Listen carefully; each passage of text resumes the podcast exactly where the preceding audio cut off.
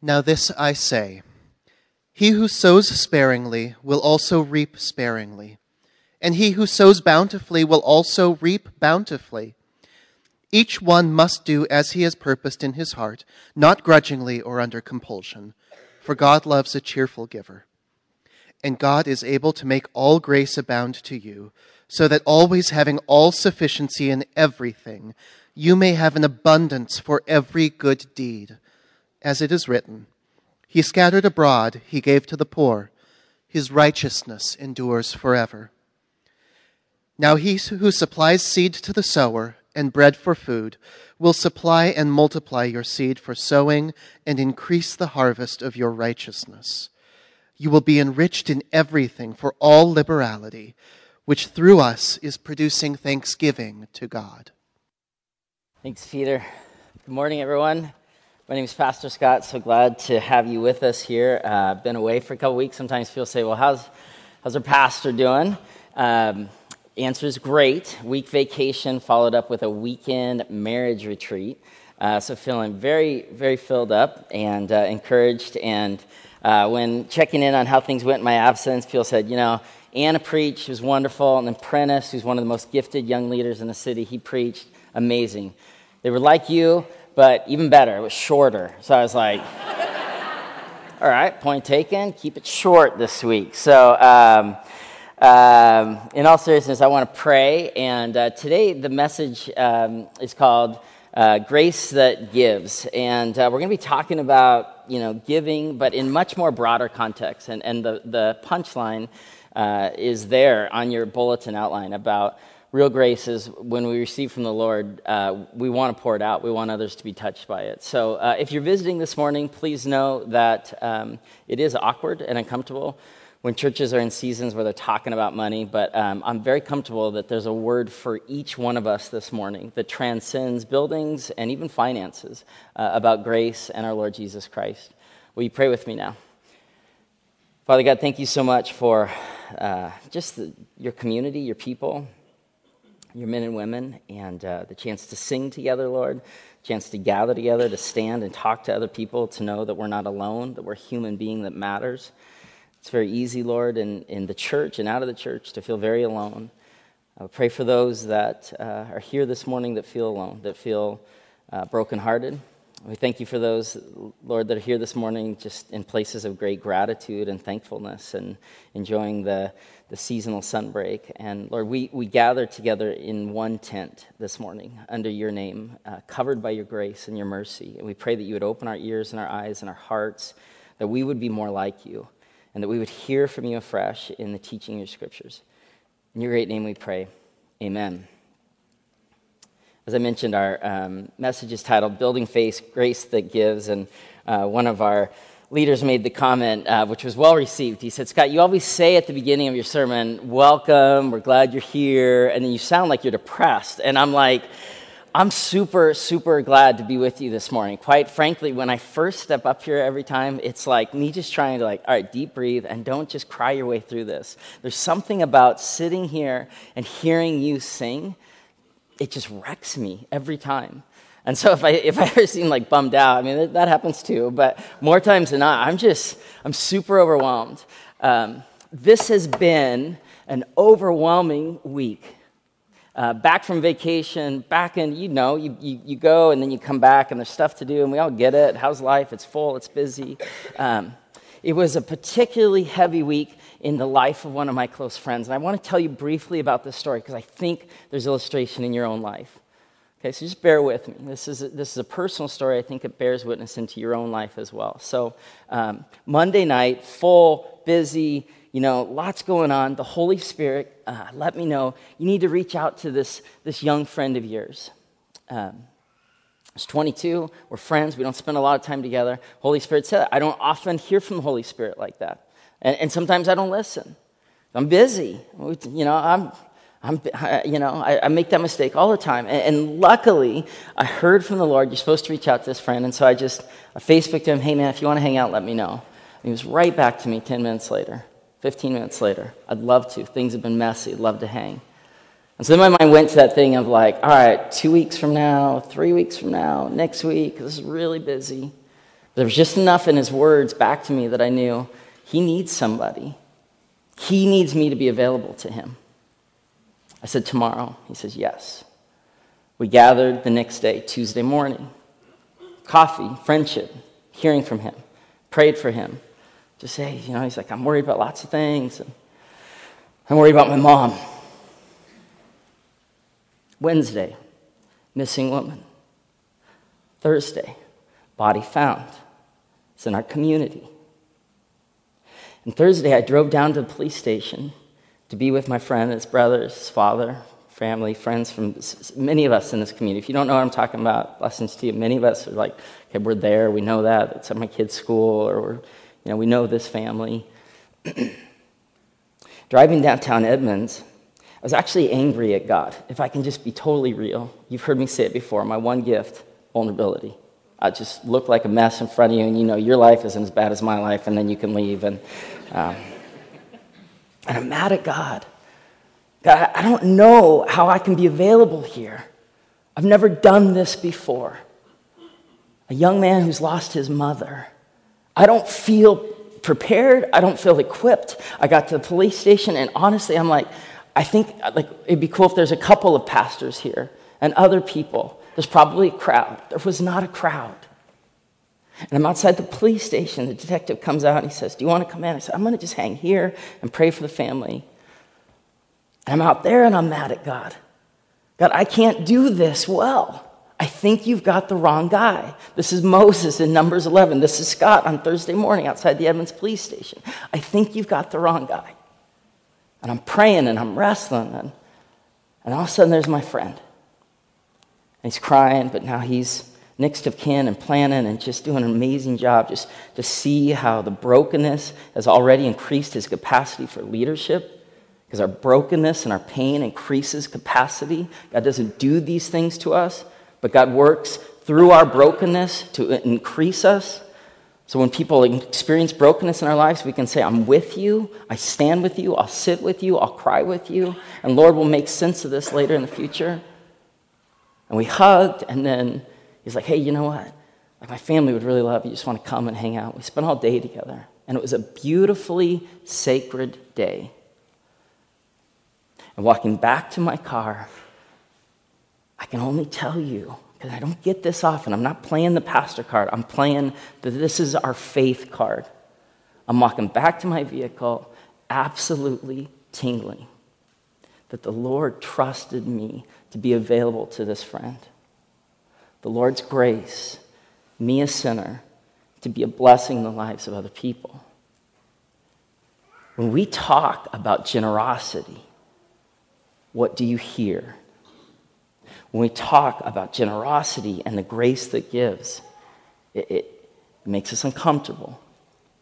But the truth is this when we open the scriptures today, there's this piece of us as God's people that is always calling us, always beckoning us to be hearing the love of Jesus first here and then here. It's always been that way.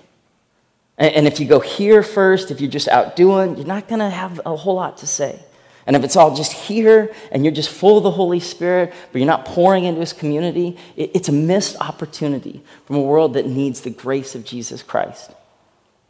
And so, as we look at the scriptures today, that we're going to look at the, pretty much the entirety of 2 Corinthians 8 and 9. I want to talk briefly about the context to this, both then and now, and then we're going to get into this.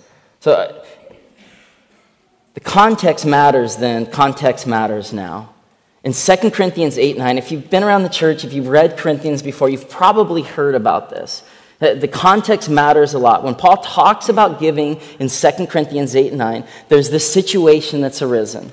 Many of you know the story, but some of you, it's like, ah, I don't really know. Scott, can you unpack it? So in, in, in 2 Corinthians, Paul's gone back. Uh, he's getting ready to go back to the church at Corinth. The scholars say there's actually four letters, of which two survived, which they actually think was number two and number four. We're missing one and three. But in this letter, 2 Corinthians, Paul's saying, I'm coming back, and we're going to finish the job. We're going to raise money for the church in Jerusalem. Now, if you know your Bible, you know that God's people located in, in Israel and, and Jesus was killed there, and, and there in Israel was where the Holy Spirit came. And in the story of Acts, where the gospel goes out, it starts in the epicenter of Jerusalem. And then the, the, grace goes out, the gospel goes out. And then Paul, throughout Acts, really excited in Easter. We're going to, after Easter, we're going to start about a 10 week Acts series and just study how the church grows and, and expands. And God does these surprising things. And, and so now, Paul is saying to the church in Corinth, he's saying, you know, there's, there's this thing that's happening in, in Jerusalem, there, there's famine. There's horrible things happening. People are dying and people are being persecuted. And so I want you to finish the job. We're going to collect money in Corinth to go back to Jerusalem, to a place they would never have been before and will never go again. This audacious call to action is actually really helpful then. This was a huge deal to tell new believers, Greek and Gentile believers by and large, that they were to collect an offering and send it back to the home church of Jerusalem. The context matters then. The context matters now. You have in your hand, you have a pledge card, you have a, you have a building faith. What's going on? Well, let me just give you the thumbnail sketch. And again, you don't have to give anything you really don't have to give anything. So I just can alleviate that. I don't have henchmen about ready to pass bags and plates. Nobody leaves until we get. No, you don't have to give anything. But just want to just context. We're on the same page. A couple years now, we've been in a, a, a campaign. We're at the tail end of it called Cascading. And people have generously and radically pledged $6.75 million to this campaign that's incredible. There's six campuses. Uh, we're the second biggest. People from all the campuses, like, ah, oh, we're going to do this thing so that the church can be local and relational, and contextual. There was going to be a $4 million building at Green Lake. It's a long story you can read online, but this is where it's community life. This is our food bank, and this is kids, and this is our homeless ministry. It's, it's going to be awesome. It's a place to be a blessing. It's needed. Just if we, rep- if we just did the, the retrofit, uh, just, to, just to fix some things wrong with the building, it's about a million dollars. Remember a couple years ago with, with uh, uh, 99, we, the lawmakers couldn't decide what to do, and so they just did like nothing before they tore it down, and it cost millions of dollars. Like, oh, that seems like kind of a waste. So if we did nothing, it'd be a million dollars. So we're going to build a new building, four million, and then the rest of the 2.75 would be split in half between retiring debt, huge value for many people in church, and then the rest of that half it would be split between the other five campuses. That was money that we used, Bethany North, 150,000, to do our renovation called The Junction, which has made national news through Young Life magazine, how we partner with Young Life, how we serve people on Tuesday mornings. It's a coffee shop, it's our office. It's amazing. We use this money already. Well, the, the project of 4 million got tied up and cost of construction in Seattle, all these things happened. The project went up $1.5 million. And the leaders came together and said, well, we could just use more of this cascading money, but that wouldn't be honest. Because we told people we would build a building for this number. We can't use that other money. There's a gap. There's a $1.5 million gap. And the goal here in the month ahead is to just close that gap. You don't have to give. The awesome thing when you have a church of 3,000 people, if everyone's like, I can give 10, I give 20, I give 100, I give 500, we actually would close that in two weeks. Again, the context matters as be the last I really need to talk about that, just so you like we're all on the same page. And again, if you're if you're new this morning, don't be scared. Don't be scared. So Paul is saying here in, in, in uh, 2 Corinthians, you should have your Bible open because we're going we're gonna do a Bible study here. 2 Corinthians 8 and 9, uh, verses 1, 2, and 3. Now, brethren, we wish to make known to you the grace of God which has been given in the churches of Macedonia. He's writing a letter to Corinth talking about a different place in Macedonia. Macedonia, church mostly talked about in Philippians, the first church in Europe, kind of north of Greece and kind of northeast of Greece. He says, We wish to make known to you, again, he's writing to the Corinthians about what's happening in Macedonia. Verse 2 that in a great ordeal of affliction, they're very, very poor. But in affliction, their abundance of joy and deep poverty overflowed in the wealth of their liberality. He's talking about giving. He's like, You guys in Corinth, this thing is amazing. The Macedonians, they have nothing. They have nothing. And, and they're doing this radical giving there. Paul's like, My mind is blown. Verse 3 I testify that according to their ability, the Macedonians, and beyond their ability, they gave of their own accord. Paul's saying there's something about giving that's, that's surprising and, and, and audacious and, and just radical. And then what Paul does in the next two chapters is he doesn't use the Greek word for money at all. He instead talks about grace. And he talks about what's happening here, this collection. He's saying it's more than money. More than money. Verse 6. So we urge Titus, as he previously made a beginning, that we would complete in you the gracious work as well. He said it's all a matter of grace.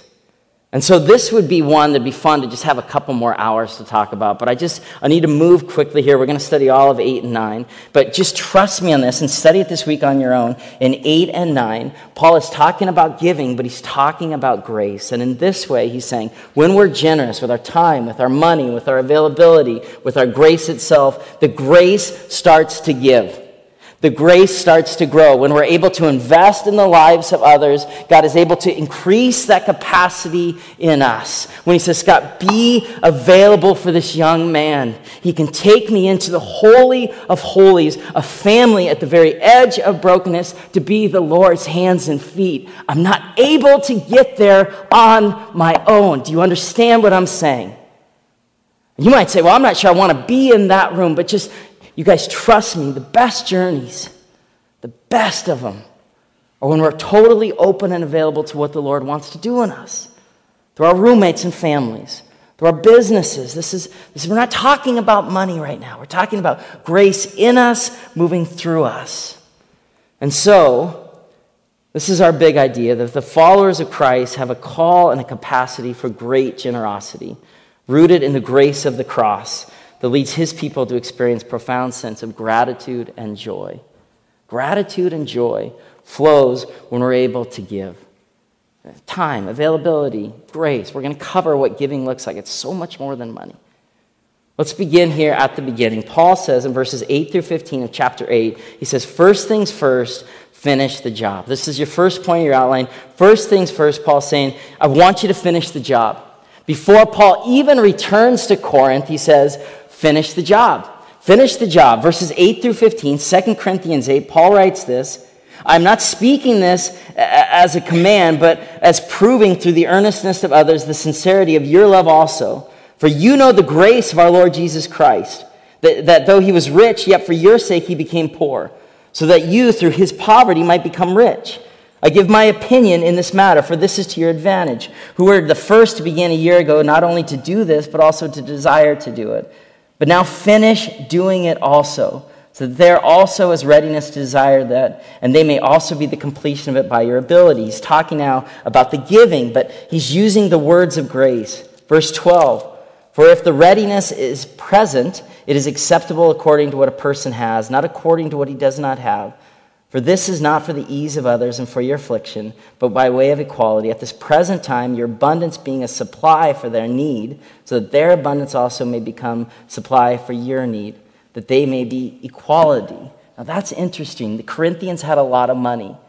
And he's saying here interchangingly, he's talking about an offering and he's talking about grace. But he says in verse 14, if your abundance can give them something, their abundance will give you something. And every one of us in the room that's been privileged enough to, to step in to the lives of others, we can, we can speak towards that.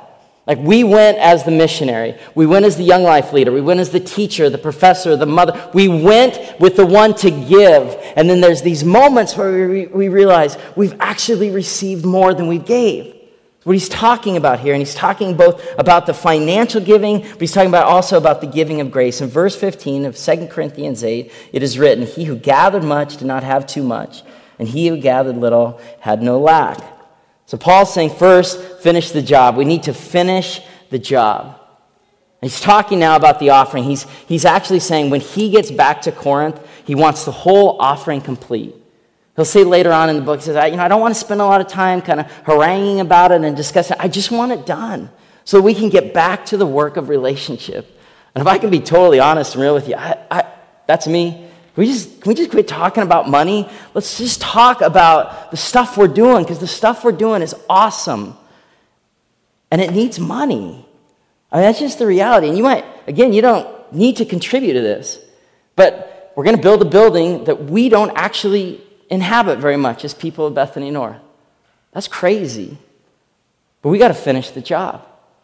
We got to finish the job. Just let's just get it done so that in the time when the time is right, when this church, which is about 600 or so, well, what if we want a building? Oh, we could, we might do that. What if we don't want a building because we can be on mission without a building? And what if we keep growing? And what if we plant another campus in, in Edmonds or Lynnwood or Everett? Or like, what if we did that? Like, we could, we could do that.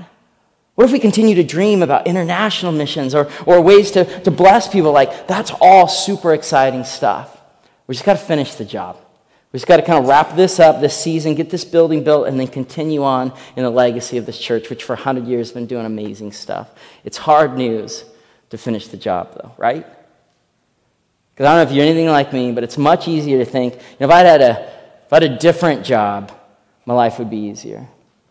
Had a different roommate, different relationship, a different family of origin, if I, if, if I just had something different, then I could do that completion work much, much easier. Like it or not, the reality that we sit under is this all of us are dealt with certain cards. We've got to play the hand, play the hand that God has given us, and be able, through the playing of the life we already live, bear witness that we believe in Him and He's at work. We've got to finish the job, Paul says.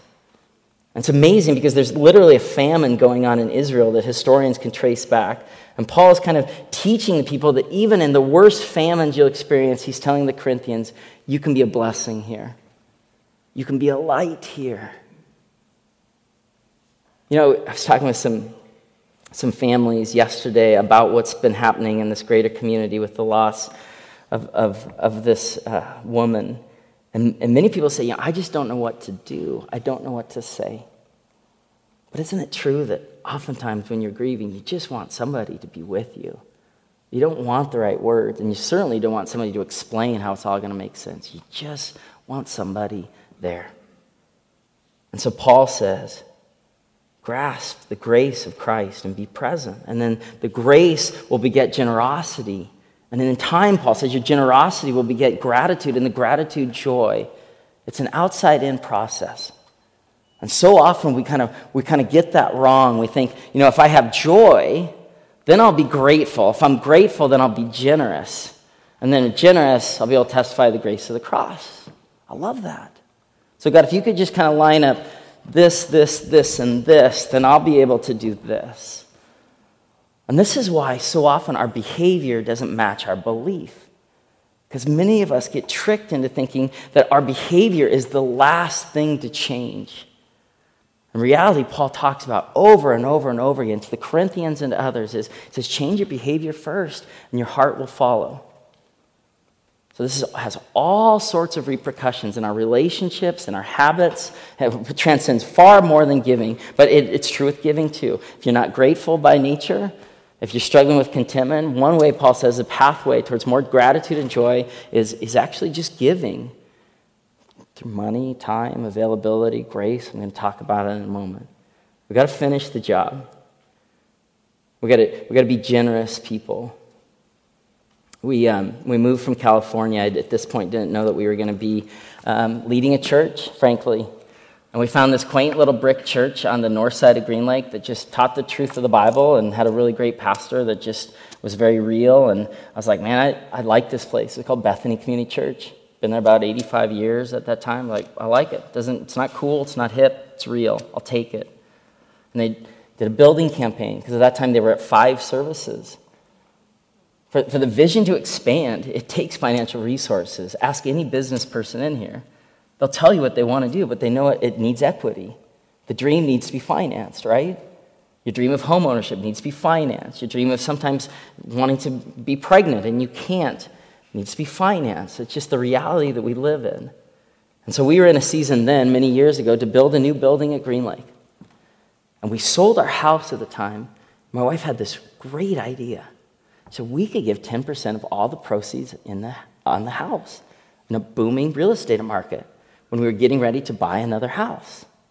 This was not good news to your pastor, if I can be totally honest. I was like, 10% a lot. Um, let's, uh, you know, let's think about this, honey, because this money we got to we got to do this thing with. But I love your heart, you know, kind of condescending, and um, We didn't even know then. It's not even our church now. I've worked for the church, we don't worship there. I don't regret it for a moment. Okay? Not for a moment. We, we helped build a building that's transformed lives in this whole city. And fast forward a couple of years, we didn't even know then. We lost a baby. You've heard my story. Nine months in utero, deliver, funeral, nightmare, grief. We go into that building and sit in the front row for a worship service for our now deceased son. Same building. We didn't know that we were funding the place where we would someday have a memorial. I was grateful for it then. I'm grateful for it now. Finish the job. The second piece here we need to unpack as we get into chapter 9 is that generosity as a fruit grows as a result of our giving. It's kind of a mouthful. Look at it again. Generosity as a fruit, as a spiritual gift. Romans 12 actually lists giving as a spiritual, spiritual gift, a spiritual gifting. Generosity as a fruit grows as a result of our giving. Again, it's inside out. We don't just wait till we get more resources than we give, that somehow, through Bible here in 2 Corinthians 9, the generosity is a fruit that will actually grow the more we give. And that doesn't make sense for those of you like me that are naturally struggle with giving. When your wife says 10%, you're like, are you crazy? We, we need to remodel a house. But generosity grows the more you feed it. It's amazing. The giving gives uh, leads towards thanksgiving and the contentment and the joy and all the things that we want. This is 2 Corinthians 9, verses 1 through 6. Paul continues It's superfluous for me to write to you about the ministry of the saints, for I know your readiness, of which I boast about you to the Macedonians, namely that Achaia has been prepared since last year, and your zeal has, st- has stirred up most of them. But I've sent the brothers there in order our boasting about you may not be made empty in this case. Otherwise, if any Macedonians come with me and find you unprepared, we not speak to you, we will be put to shame by this confidence. So I thought it necessary to urge the brethren that they would go on ahead to you and arrange beforehand your previously promised gift. Again, he's not using a, a Greek word for money, he's actually using a Greek word for grace, Eucharisto, so that the same would be ready as a bountiful gift. Verse 6 Now I say this he who sows sparingly will also reap sparingly. And he who sows bountifully will also reap bountifully. It's not a threat here, but it's a, it's a teaching of the kingdom math. That somehow the more that we pour out, even when we're tired and we make ourselves available for a 22 year old young friend, God will grow that. We give out of our resources, and God will grow that. And we, we, we, we shed grace on somebody that maybe doesn't deserve it, but God, God grows that. It's this unbelievable accounting in the, in the new kingdom math. That as we give, things start to multiply. The giving leads to thanksgiving.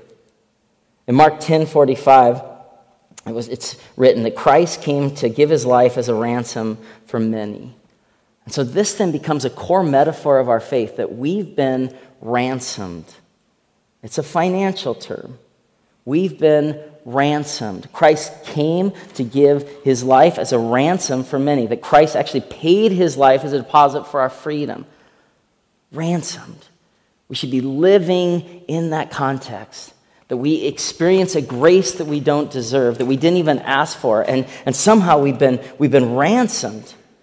And this is, this is our calling. Uh, you, remember that parable in Matthew 18 where the, de- the, the man was forgiven by his master, and then he goes out into the street and he's like choke holding the guy, like, he's, you know, you owe me money, which was at a far smaller amount than what he just been forgiven. We got to be forgiven much if we want to forgive much.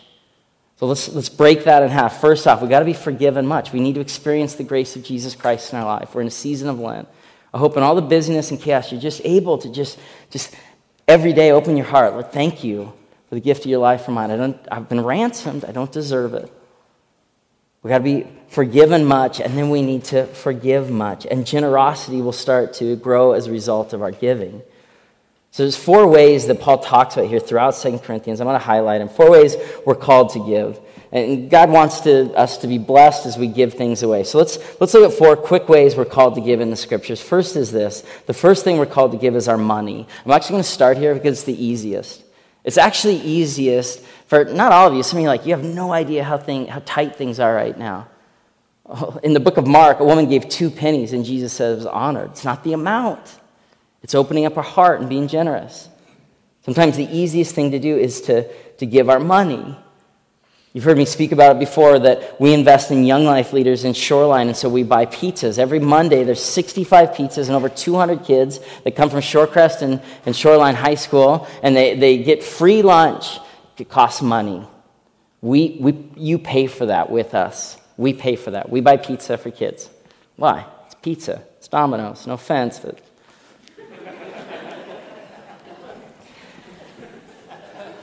we're investing. And the Young Life leaders hand out pizza, and they said, Hey, do you want to come back to Young Life Club? The Junction hosts Young Life Club, All City Young Life Club. We're investing. The pizza becomes a pathway toward more relationship. One day, about a year ago, a man came in and he's like, This is awesome. He's off the street. We don't know him. He's in the coffee shop and it's chaos 200 kids. If you've been on there, been in the Junction on a Monday, you know it just can be nutty. And he's like, This is great. I, I want to be part of this. How do I be part of this? I want, I want to pay money. Like, Anna actually received him. I'm like, okay, um, thank you. Uh, and, and he, he gave $100. I was like, this is so awesome. I want to. He shows up the next week. He's like, I was just driving by, but I've been thinking about this all week. Here's a $1,000. We've never seen this guy again. Unless that's one of you. Thank you for that gift. It's the point. He experienced something there. He's like, wow, kids, young life leaders, pizza, gospel, kingdom.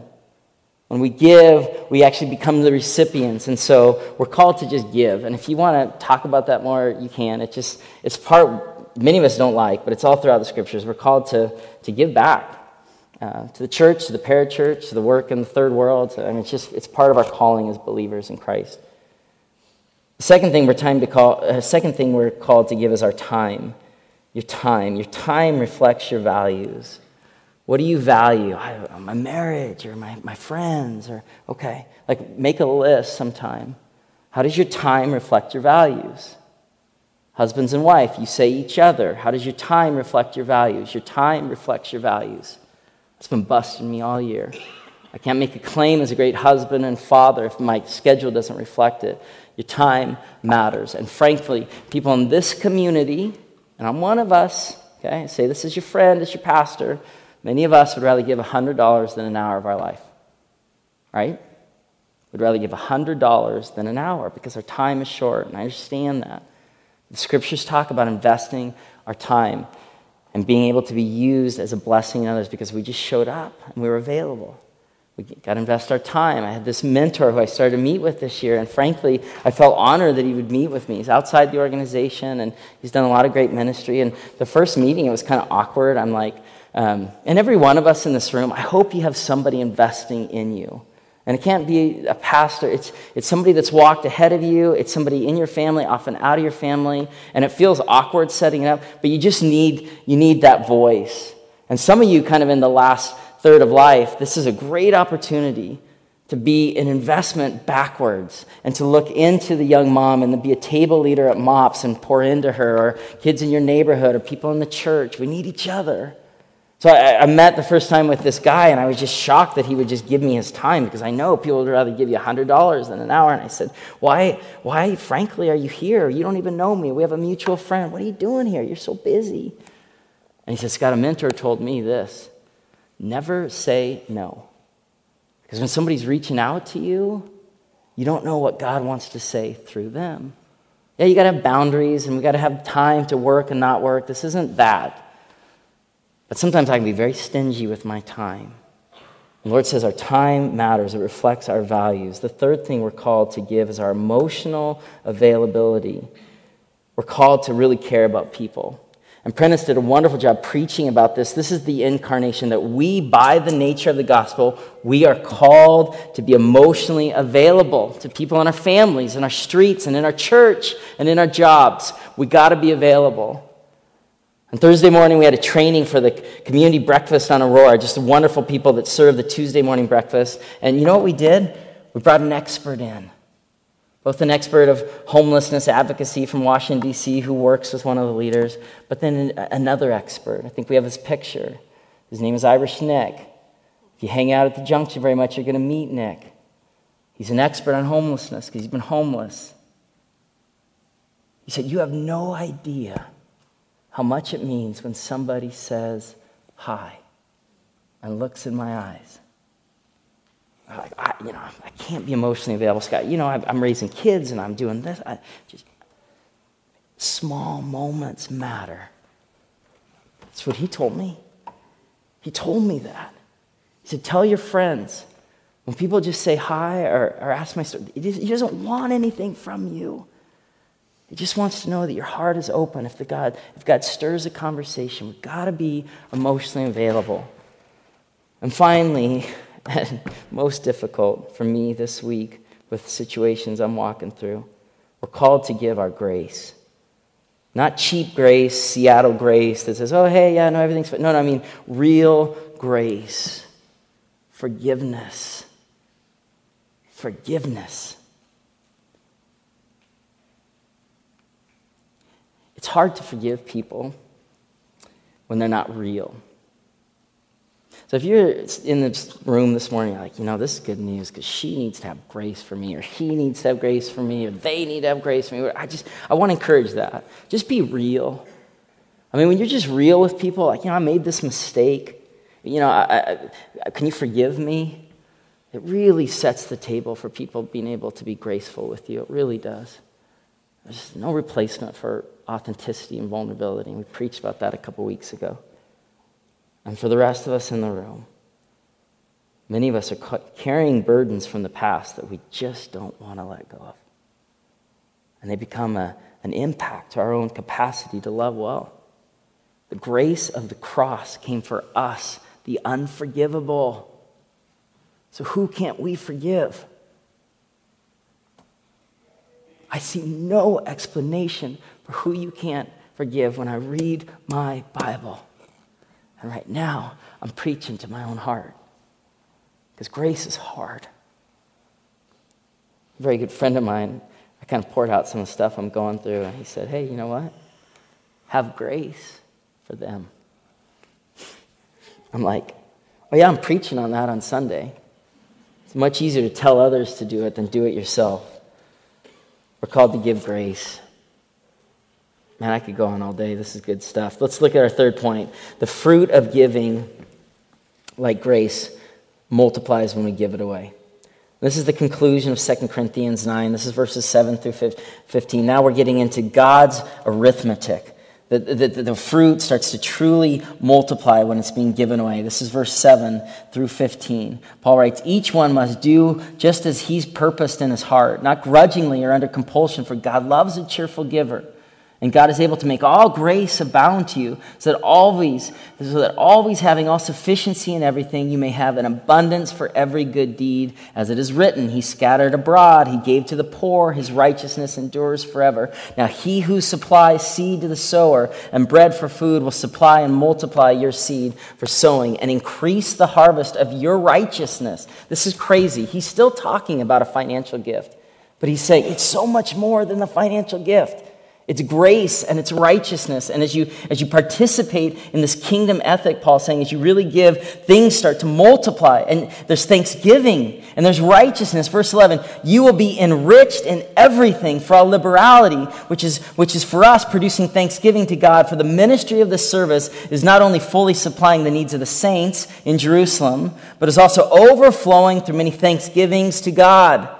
So the outward behavior starts to change the inward heart. There's thanksgiving, there's contentment, there's joy, all because people are participating. Verse 13, because of the proof given by this ministry, they will glorify God for your obedience to your confession of the gospel of Christ and for the liberality of your contribution. As you give, people will actually worship God. I don't get it.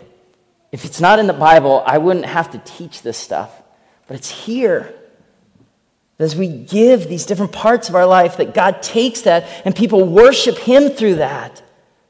Verse 15 Thanks be to God for His indescribable gift. I got two pages left, and we're almost out of time. This is just so good. And I hate preaching about money, but it's just not about money. It's about fullness of the life of the Spirit. And it's really hard to read these words about abundance when many of us in the room maybe feel like we're enduring scarcity. And I'm sorry that that's the season that you're in. And I want to say that we worship an abundant God. You don't have to be scared anymore. God wants to grow his gifts in you, and he wants his grace to be magnified in you. And all we got to do is ask God, grow the gifts in me. God, I want to see you. I want to receive you. I want to be blessed by you. God, allow me to give my time or my money or my emotional availability, and you know the difference.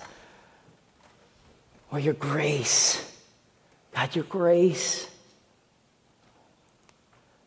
We're called to be giving. And again, it's so much more than a building. Um, do that too. I mean, I'd love you to do that too. But I'm talking about talking about a rich life of faith, where we're hearing from the Lord Jesus and we're available to be His hands and His feet because we've seen something and we've experienced something. We get to play. My family. Um, I'm sorry I've been talking a lot about myself this morning. I just I try to I try to make it personal. Um, my family has been lucky enough to contribute uh, to a ministry in Honduras and a village partnership, just financial, not a lot of emotional availability, just a couple years just kind of writing checks and helping with land development and people there be trained to farm and own their land. And we were lucky enough to go with our two kids two years ago. It cost money. We got down there and then we were there and then the relationship started and the the things that my kids still talk about it. And a soccer game uh, broke out. You know, soccer just is amazing how sports become this great connector to people. Uh, and the soccer field is a 40 degree sloped pitch of rock and dirt and happiness and joy and fruitfulness when you've been in the third world, understand that the contentment and joy some of these people know transcends our own.